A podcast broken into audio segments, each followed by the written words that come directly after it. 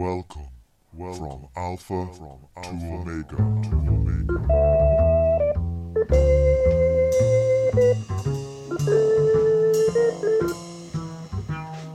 Hello, and welcome to the 45th episode of From Alpha to Omega. Today is Saturday, the 1st of February 2014, and I'm your host, Tom O'Brien.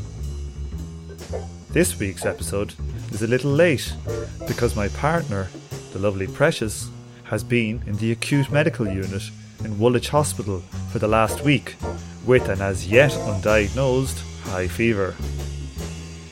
Little Sonny and myself very much looking forward to having you home, Precious. Get well soon.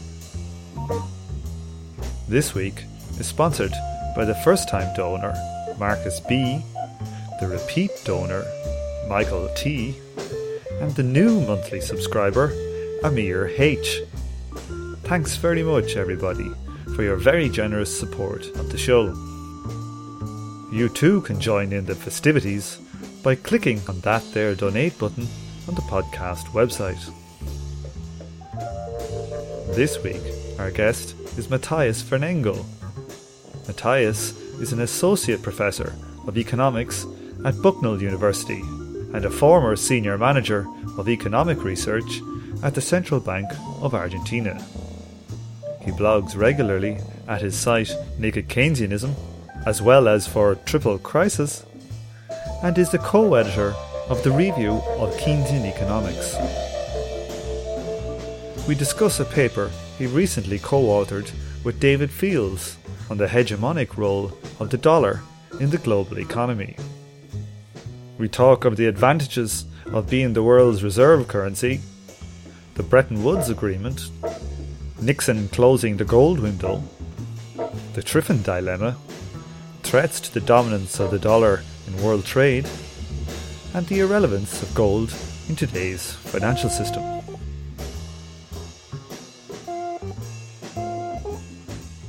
So, Matthias, I read your recent paper, Hegemonic Currencies During the Crisis The Dollar versus the Euro in a Cartalist Perspective. What is the general overall thesis of this paper?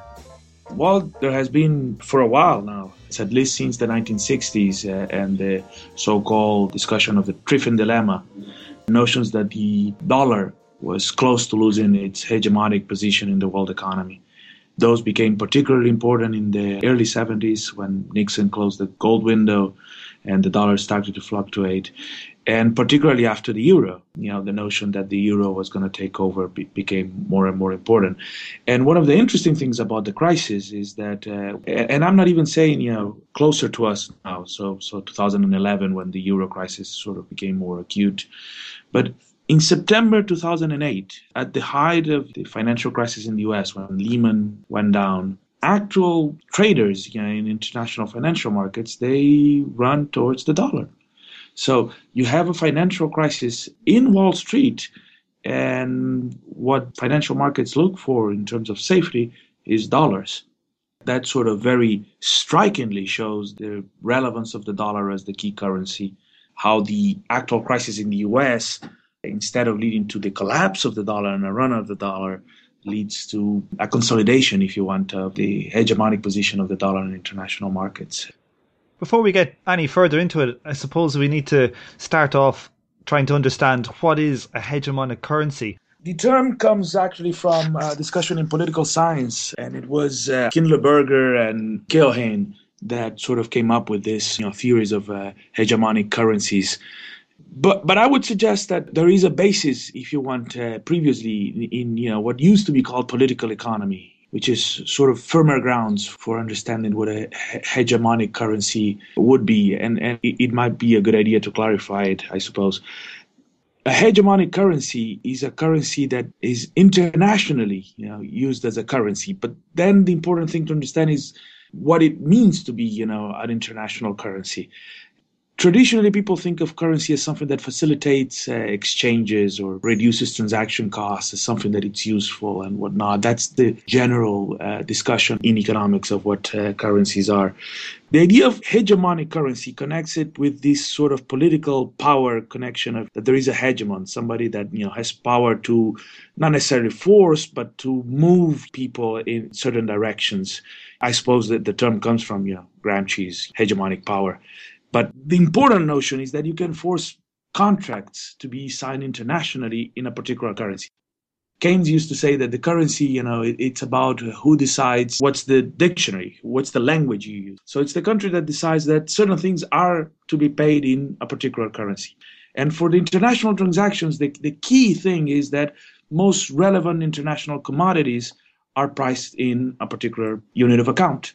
So oil and natural gas and all the energy commodities and practically all commodities are actually priced in dollars. You know, I think the exception is, you know, international market. Somebody told me once that it's tea, that it's still done in, in pounds uh, because you know, the consumption is huge in, in England and, you know, or traditionally was. And so that's the only commodity that still sort of, uh, but, you know, for the most part, that's the important thing. And the notion here is that, you know, it's, it's really the central thing about currencies is not so much, you know, that the sort of facilitation of transactions but the fact that being the unit of account, the thing that determines which unit the contracts are signed and whatnot, is what allows for capitalist calculation. So you can you, you want to accumulate in a particular unit of account.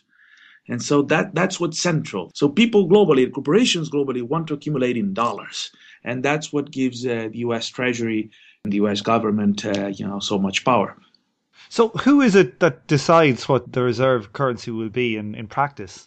That's a good question. Historically, you know, we have uh, in modern times not that many key currencies. So, so you can think of, uh, you know, if you go back to Middle Ages and the transition towards capitalism, the currencies uh, that were central were the ducat uh, from Venice. Then you have the Dutch guilder, then the British pound, and then the dollar. So that's it interestingly enough, uh, the Spanish and Portuguese empires that had a, a, lot of power during a while there in the 15th, 16th century never quite had the key currency.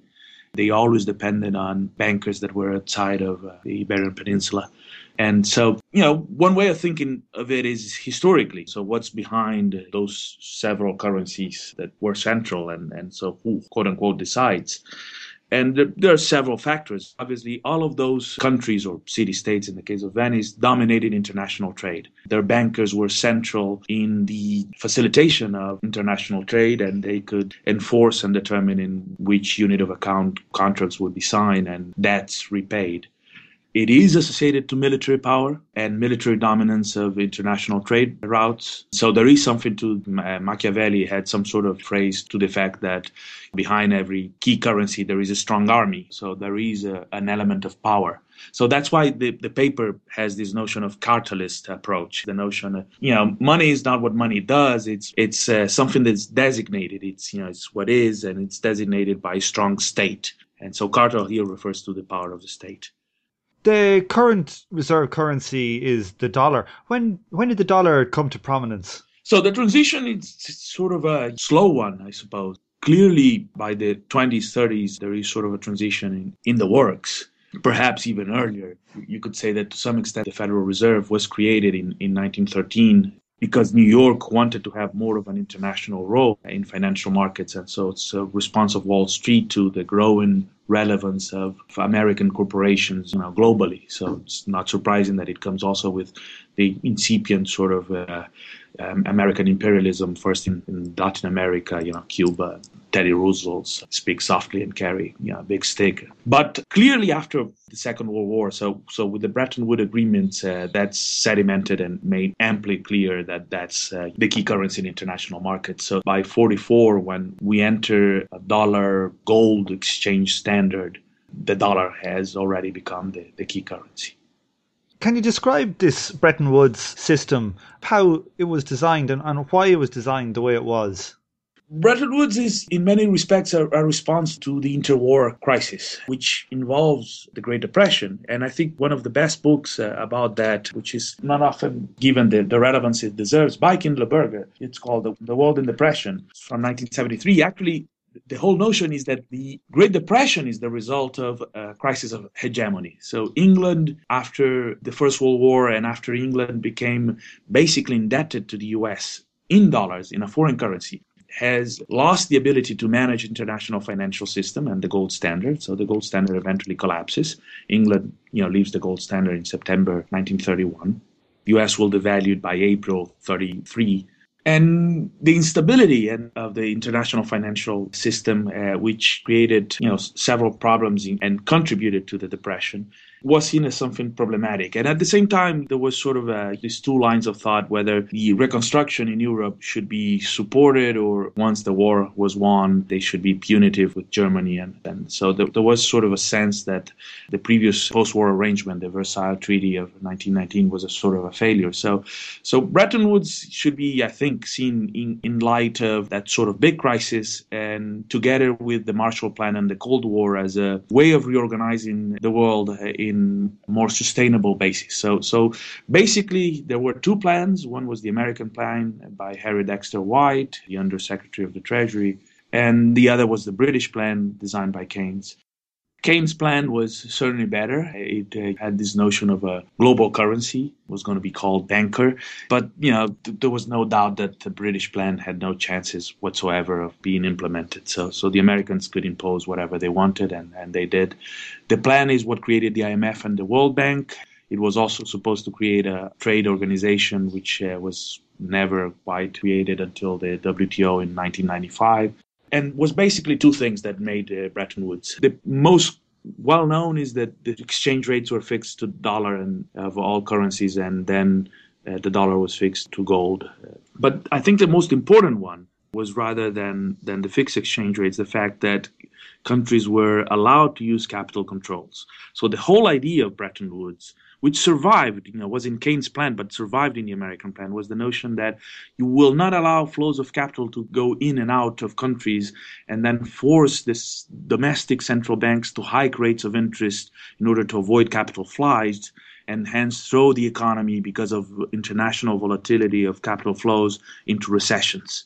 So that the fundamental policy goal was domestic full employment. And so, so that was the notion behind Bretton Woods. Of course, it worked to great extent because of the Soviet menace and the Cold War and the fact that the US was willing to put a huge amount of money behind uh, the Marshall Plan uh, in order to avoid the expansion of communism globally.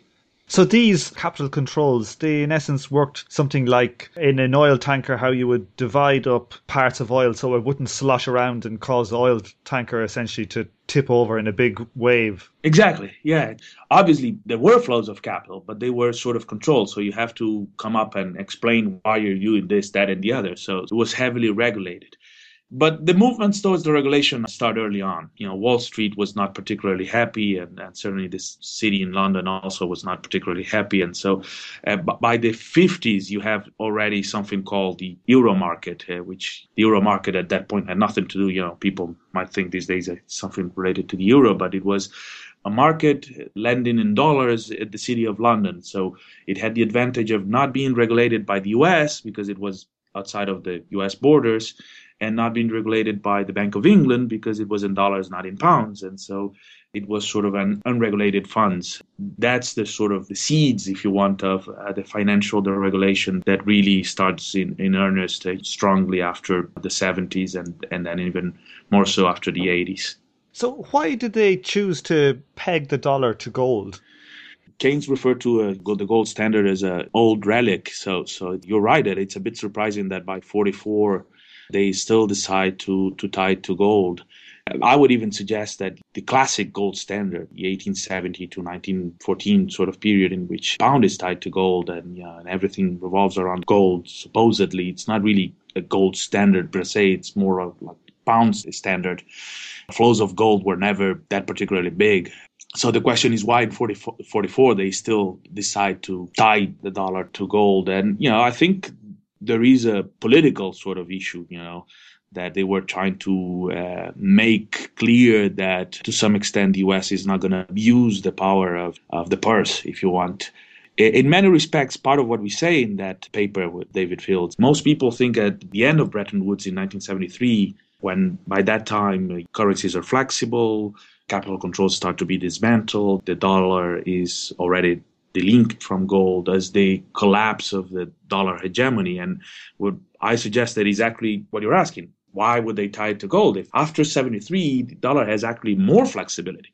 So this flexible dollar standard that we have right now is a world in which the dollar does not depend, it's not tied to gold degree of flexibility of American policy is so much larger than it was before and actually provide something that we never had before. Traditionally, when you look at uh, national governments, national governments always are debtors. They carry debt. And the whole idea that you're printing money, money is tied to the idea of debt traditionally country like uh, you know UK or if you go back to, to the all the other countries that you know had hegemonic currencies they tended to have surpluses. And when they fell into deficits they have a problem because they, they have to you know, provide the key currency globally and whatnot and they're tied to gold. And so they're tied to some sort of metallic arrangement that that provides a limit and that was the notion of the Triffin dilemma, by the way, so that the US also had that sort of thing. So once the fiction of gold is eliminated, the US has become globally the same thing that, you know, national governments are. It's a global debtor. When people say, oh, the US owes this huge amount to the Chinese, yeah, they give the Chinese a little piece of paper, you know, that says, I owe you another piece of paper, you know, a green piece of paper that I also control. So it's sort of a peculiar kind of debt. So the Chinese are willing to hold pieces of paper that promise them to give them other pieces of paper, both of which are produced by the U.S. government. It's a fantastic sort of uh, good deal. It's a good deal, exactly. So I, you know, I, I wish, you know, I'm I'm originally from Argentina. I wish people accepted IOU for Argentina. You know, that would be fantastic. So that means that you can consume huge amounts of goods and services from other countries and you're paying in your own currency. So that's the power of being a hegemon. After 73, after the collapse of Bretton Woods, the, the US hegemonic power has actually increased, not decreased. That that's the I think the thrust of, of the argument in that paper just to describe how tying a currency to gold limits a government, this is because that if you have a surplus of imports over exports, that your pounds are ending up abroad, and at some stage these people can cash in their pounds and they can drain the gold out of the country. Is that the idea for tying them to gold? Exactly. So the notion, yeah, traditionally people tend to think that the end of Bretton Woods was to some extent associated to the demand in, to be paid in, in gold and so that that from the late 60s onwards puts pressure on the dollar because you know they are printing too much dollars and you know, have trade deficits. And so these dollars they're in the hands in, of you know the french the german and whatnot. They want now gold and so the us doesn't have enough gold to pay everybody and so they're forced to the link from gold so the us looks very much like greece in that story or you know argentina a country that it's close to default so they in order to avoid default they said oh i don't forget about gold and you have dollars. The, the thing is that, as I said, everything is priced in dollars and people do want the products and the technologies from the US. But the most important thing I should say is that it's because, you know, all contracts are denominated in dollars. It's free of risk. You see, if you have a bond denominated in dollars, you know exactly how much it's worth in dollars. You know, there's no risk that it will devalue or whatnot. So it's zero risk you buy a government bond, treasury bond, even if it pays very low interest rate, which it does at this point, you have guaranteed that it will not lose value in dollars. So that aspect of being free of risk means that you know the U.S. has virtual control on the direction of capital flow. So by the late 70s, when Paul Volcker decided that uh, he wanted to stop inflation in the U.S. and he hiked interest rates, all flows of capital came to the U.S. So everybody wanted to buy treasury bonds. And, and that's what, by the way, broke half of the world. The debt crisis and all of that was caused by that. But you know, it's even more interesting. The, the example I said at the beginning, it's not even when, when the US hikes the rate of interest. At, at some point, you know, in the middle of a crisis like 2008, people rush to safety, meaning, you know, treasury bonds, even in the middle of a crisis in the US because it's the only you know sort of global asset. You know you know, you know if you hold dollars you know exactly how much you can buy say of you know oil which you know makes the world work you know. So that's the sort of thing that you know it's central about all of this. You know it, it comes w- with a price tag. So, so the us does have you know military bases all around the world and this is associated to you know the necessity of maintaining this hegemonic currency. I, I think that it's interesting to think it, it used to be you know eisenhower idea of the military industrial complex and Bhagwati, which is sort of a, a, strange person to come up with, with the term. Uh, Jagdish Bhagwati is this Indian economist that has been for a long time in Columbia, and it's a big defender of globalization and free markets and all of those things. But he came back in the late 90s during the Asian and Russian crisis with the notion of an IMF treasury complex.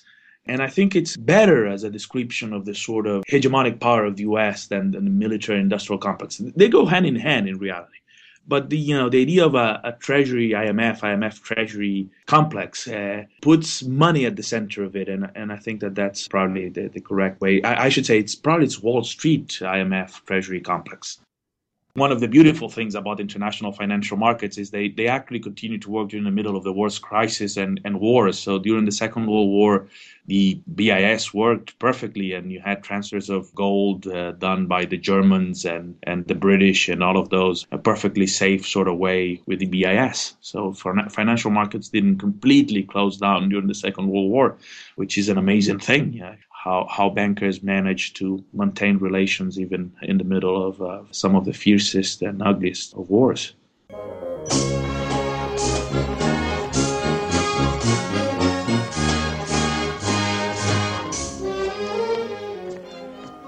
Very well, my boy, give me the money. No, I won't. I wanted to feed the birds. Birds? Yes, sir. Now, Michael, when you deposit tuppence in a bank account, go on. Soon you'll see. Tell them more. That it blooms into credit of a generous amount, semi-annually, and you'll achieve that sense of stature as your influence expands to the high financial strata that established credit now commands. Getting back to the reason for Nixon closing the gold window, I, have heard it said, I think by maybe Dr. Michael Hudson, that the entire imbalance in the trade deficit of the US at the time was caused by spending on the escalating war in Vietnam. Yeah, Vietnam was part of the story. I mean, you, you can have several different stories of the 60s and, you know, why you have lots of spending going on. Certainly, you know, you had uh, also the war on poverty, the expansion of Medicare, Medicaid. The US only at that point sort of completed the welfare system that in Europe was sort of done before you know, also despite, you know, the whole notion of uh, free society and democracy, and at that point included African Americans and, and whatnot. And so, so all of those things also implied a, an expansionist fiscal policy. And even earlier, you know, so Kennedy had this bunch of Keynesian economists, and they did the tax cut, uh, which was passed out pretty with Lyndon Johnson. So, so you have several things that were going on for expansionist policy. But you know, the notion that it was excessive ex- fiscal expansion that caused or forced the U.S. to go out of the gold standard seems to me an inappropriate sort of assumption, and, and that's typically, in fact, of all discussions of external crisis. So, so uh, let's for a second forget the US and, and, and then I'll go back. But think of Argentina in the 90s. Argentina was tied one dollar, one peso from 1991 until 2001. And traditionally, you know, what you hear is, oh, Argentina had, you know, all of this spending, fiscal spending, and so it was spending too much because it was spending too much, was importing too much, had trade deficits, and so it's the fiscal expansion that leads to current account deficit, which leads to the necessity of devaluing eventually. You know, they cannot pay and they default and whatnot. Actually, when you look at the accounts, Argentina, you know, had done an incredible, you know, incredible uh, fiscal adjustment, and is the external crisis, you know, that's first pushed by the Mexican crisis, then the Asian crisis, then the Russian crisis, then the Brazilian crisis, and the contagion that comes from all of those crises that actually make difficult to finance the Argentinian current account deficits fiscal policy wasn't the cause. Fiscal policy was a result, you know, that the fiscal deficits. Why? Because an economy that's in recession loses revenue. But that's not that particularly important because, you know, remember, Argentina has to pay in dollars for these imports. And the fiscal balances are in, in local money. So that's not relevant. So the important thing is that Argentina didn't export. So it's the exports that are sort of problematic and the cause of the problem. And so the fiscal story is not what really caused it. It's not too much spending For example, Spain. Spain had surpluses. Spain, you know, had low levels of public debt and still had a brutal crisis. You know, Spain now has almost whatever it is, 28%, 27% of unemployment. And it was the current account. So the fact that they don't control their own currency, which is a huge mistake, you know, you know your national state, you without a currency, uh, it's a strange sort of animal. Because they don't have a currency and they have to pay in this currency that they don't control, the only way you can acquire that particular external currency, in this case of Spain, the euro, is by exporting. If you don't export enough, then you're in trouble. So it's the current account that is the problem. The US had no particular problem because at the end of the day, yeah, yeah, it's tied to gold, but you know, once you delinked from gold, it's the dollar that was in the contracts. It's the dollars, not gold. So the price of gold went to the stratosphere. So what? You know, it's like bitcoins. It's not a relevant unit of account. So, you know, we price barrels of oil in, in dollars.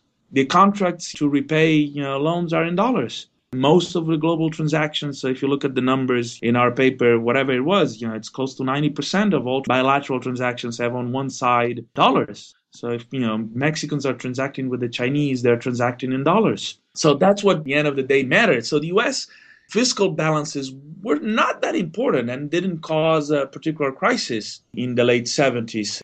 It was a sort of a created crisis, if you want, but I, I, wouldn't even take it too seriously. The, the, the, person that actually was the Undersecretary of the Treasury for International Affairs during the early 70s, when the US, the link from gold, was Paul Volcker.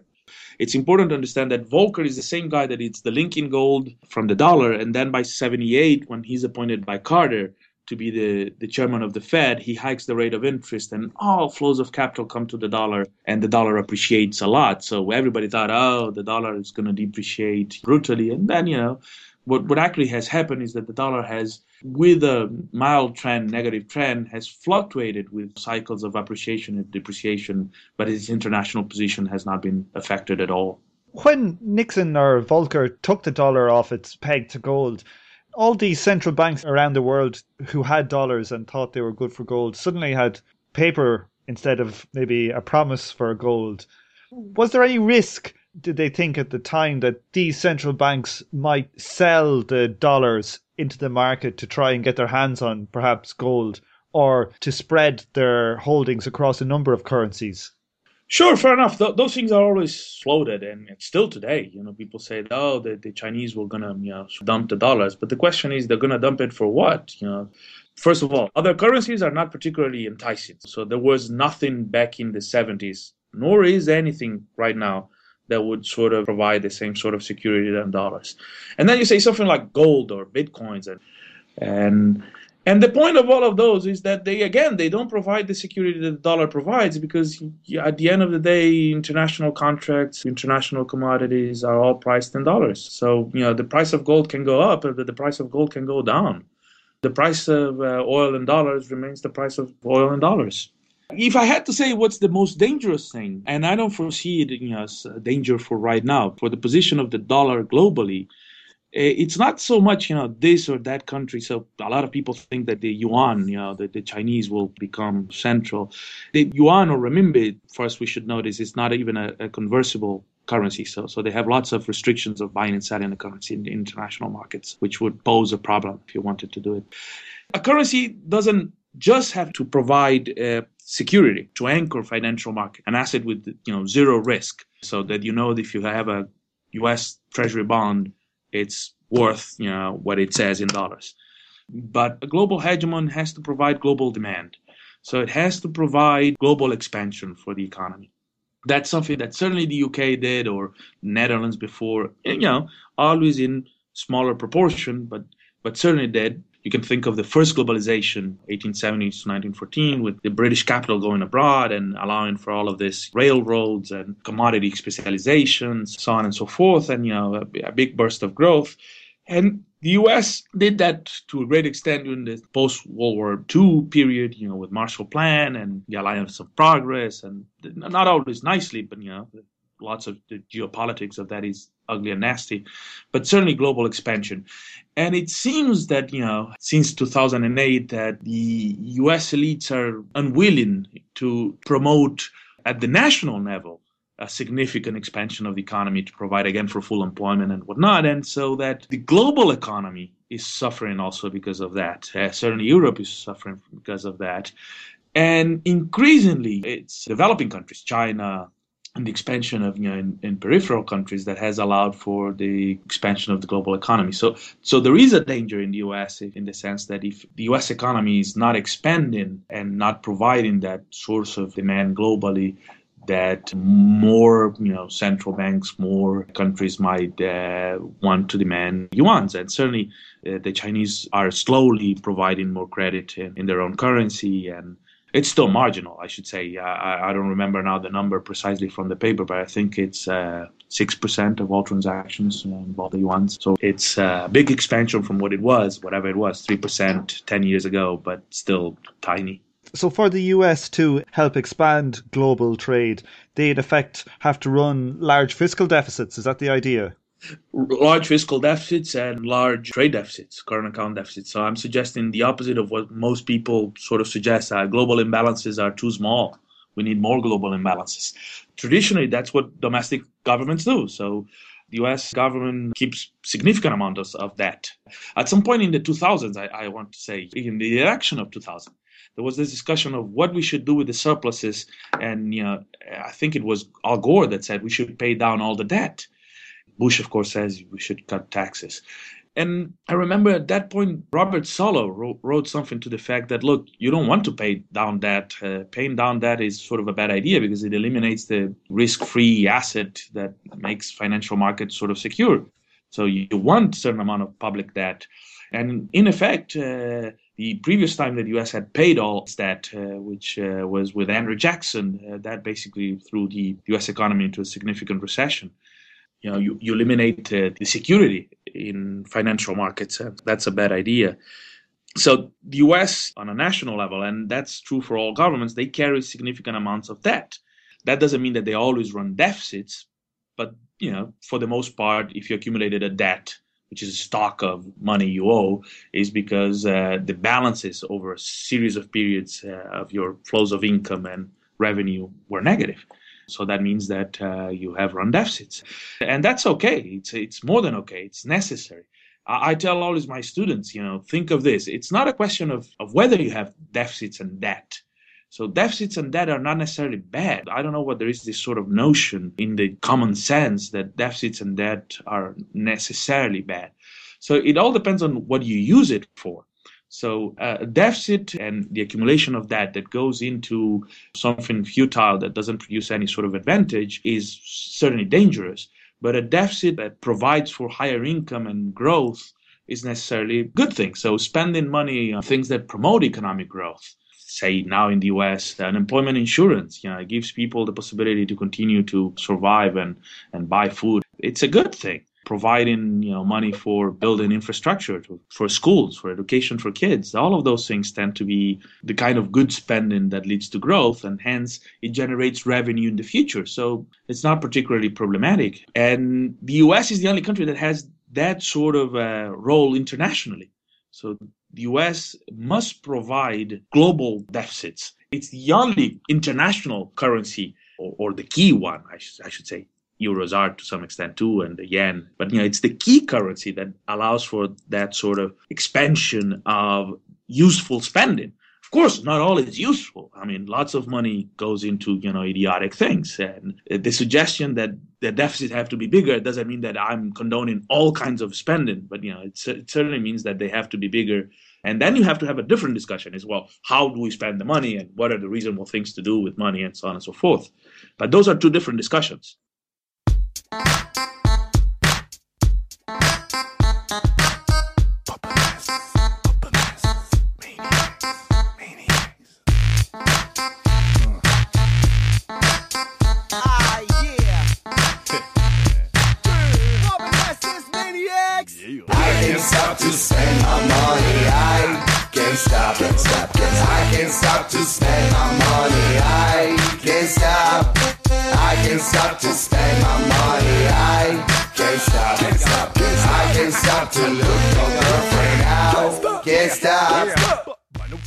we think about the US fiscal deficit, in some sense, it allows people to get their hands on treasury bonds, a secure asset. It allows, in essence, perhaps the US government to, you know, inverted commas, spend more than they have. I know there's no actual limit because they can print the dollar, but they spend more than they have because internationally people want to get their hands and use these treasury bonds in dollars.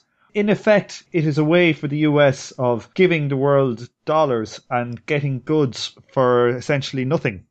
Exactly. But you know, here's the thing, you know, and it's important so that people don't don't get the wrong impression. So most people get frightened when you say this. Oh, well, they can. There's no limit. They can spend whatever they want, and and send they. Oh, there are no consequences. Of course, there might be consequences. So what would be the consequences if, let's say, the U.S. increases, you know, and spends a lot of money and lives beyond its means, whatever that means, and uh, print too much money, which in fact they, they have done quite a bit of that over the last few years, although they're not spending the money. The mo- money is in the vaults of banks. One risk could be, you know, the traditional idea is that you have a lot of printing of money and not enough goods and services and would lead to inflation. So first of all, that's predicated on the notion that somehow the, the, economy is close to full capacity, which is far from the truth at this point. So the global economy is well below capacity. The US is well below capacity. So what would happen is if you have more expansion and whatnot, you'll have more demand and more production and more employment and certainly not more inflation. However, in many cases, even before, you know, not in the case of the US, in many cases, say that a country like Argentina tries to do something like that, and I use Argentina as, you know, the typical non-hegemonic country. Uh, we have defaulted, I suppose, five, six times, so it's, it's a habit at this point.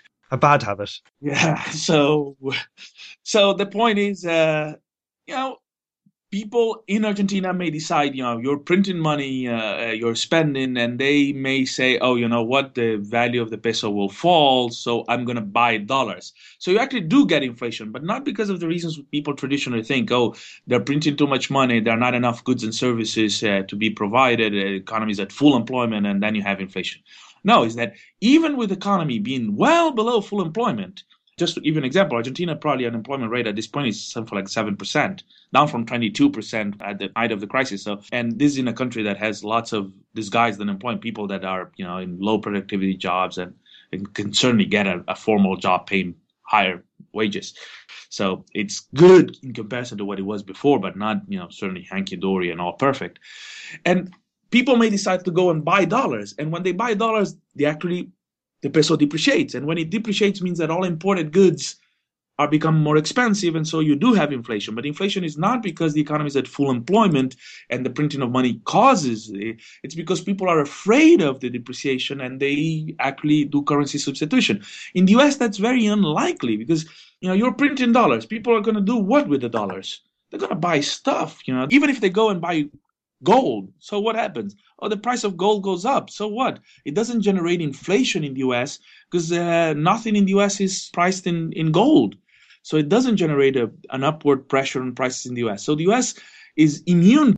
So the consequence in the US, although there are consequences, they tend to be mild and not problematic. The, the most dangerous thing in, in US policy when, when you say I'm going to go out and you know have big fiscal deficits and spend is in what you spend. So a good chunk of the problem is that US has had deficits, but those deficits have been for cutting taxes on the wealthy and spending on not particularly good wars abroad, you know, things like Iraq and Afghanistan and so on and so forth, with probably terrible blowback consequences in terms of foreign policy for the US.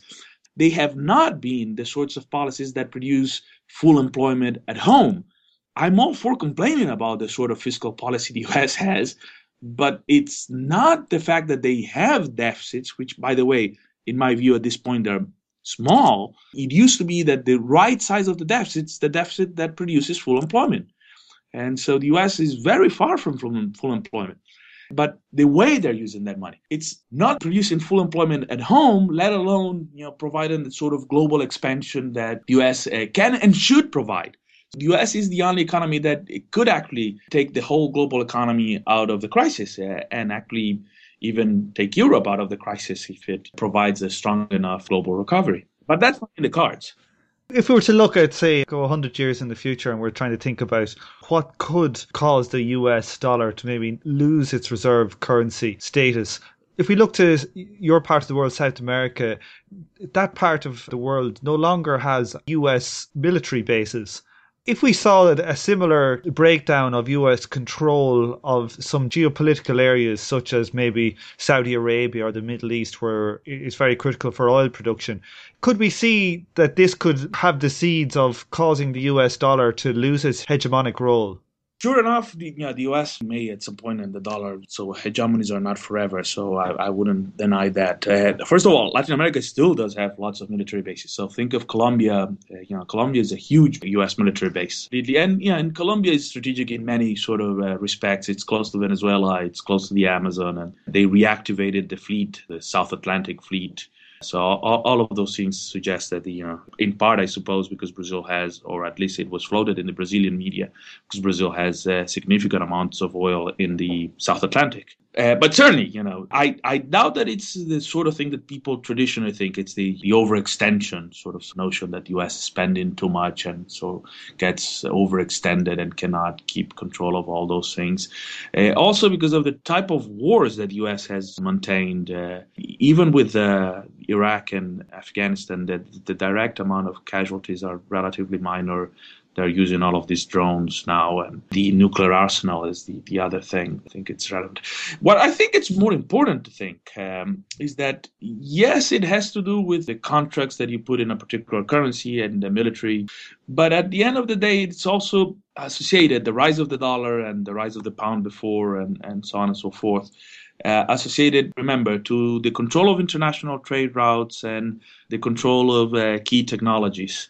So the US does control and still is, you know, central for most key technology.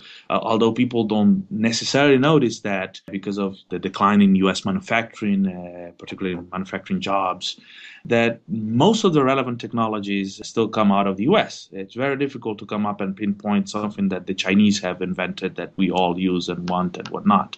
Think of things like GPS technology. The Chinese are doing their airplanes. They're going to do GPS. The GPS, it's all American technology you know, global corporations are central for this, and American corporations are in the middle of all of this. So, to a great extent, the U.S. Wall Street and the U.S. government, the IMF, Treasury, Wall Street complex works for American corporations. But that's not necessarily true forever. So certainly, you know, technology and technological innovation is difficult to guarantee that it will always flow from U.S. corporations. There might be new technologies coming from different places. Uh, technological dynamism in the U.S. may break down, and things like you know, cultural might be relevant for that. Say here you have a big backlash, basic education and science. You know, people are against evolution. They don't want stem cell research that might have an impact. But I, I don't, you know, tell you the truth, I don't foresee even in the next hundred years something like that. Of course, that that could certainly happen, but uh, uh, I think that the most obvious scenario is that energy sources may change, and what we think as being crucial at this point, Middle East, and this, that, and the other, may not uh, be that relevant. You know, whatever, in 50 years, and that may change drastically some of these assumptions the, the last three transitions, they have been all European transitions, but the last three, the Dutch, uh, the British, and the American, they're very closely interconnected. It's practically the same elites. So the Dutch actually invaded England. Uh, the British are, not too fond of thinking of William and Mary as an invasion, but it's a Dutch invasion and invited by the merchant elites in England, but no, no doubt an invasion. And and that's part of the transition. The Bank of England is a copy of, you know, to some extent of the Bank of Amsterdam and, and the creation of the pound and the huge amounts of debt that actually England had in the 18th century are associated to that transition. Remember this, England rose to prominence globally and it reached a level of debt to GDP of 260%. So when people say, oh, too much debt will reduce growth, like Rogoff and Reinhart, it's the opposite. What we know historically is that England actually reached global hegemony by piling huge amounts of debt. And then the other transition is uh, to the dollar. So I find it very hard to think that a peaceful transition to a currency you know, related to a different kind of global elite uh, will be free from you know from wars and, and so I, I cannot foresee anything even possible at this point that would lead to Chinese certainly not Europe. Europe in the European project there is nothing like that. and you know Germany does still have American troops, which is uh, so, sort of interesting. U.S. never left, so I, I don't think that that's something we'll see e- even in a few generations. Well, Matthias, thanks very much for coming on the show today. Thank you so much.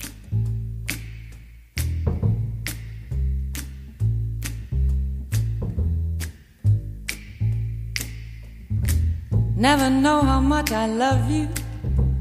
Never know how much I care. When you put your arms around me, I get a fever that's so hard to bear. You give me fever. On this episode, you heard the theme tune, The Order of the Pharaonic Jesters, by Sun Ra and his orchestra, and The Gentleman of the Fidelity Fiduciary Bank from the film Mary Poppins. You also heard The Maniacs Trying to Spend Their Money, and you are now listening to Fever by Peggy Lee, which is dedicated to the lovely Precious. Thanks for listening, and I hope you join me for the next episode of From Alpha to Omega.